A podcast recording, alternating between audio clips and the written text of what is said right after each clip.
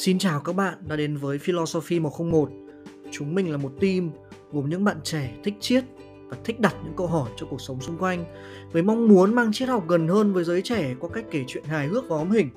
Chúng mình mong rằng các bạn sẽ có những cuộc hành trình mới lạ của những góc nhìn mới và rồi lại quay lại chăn trở, băn khoăn cùng tụi mình là những niềm tin từ trước đến nay của chúng ta liệu còn có đúng hay không. Hãy cùng đón chờ những tập đầu tiên của podcast của tụi mình nhé.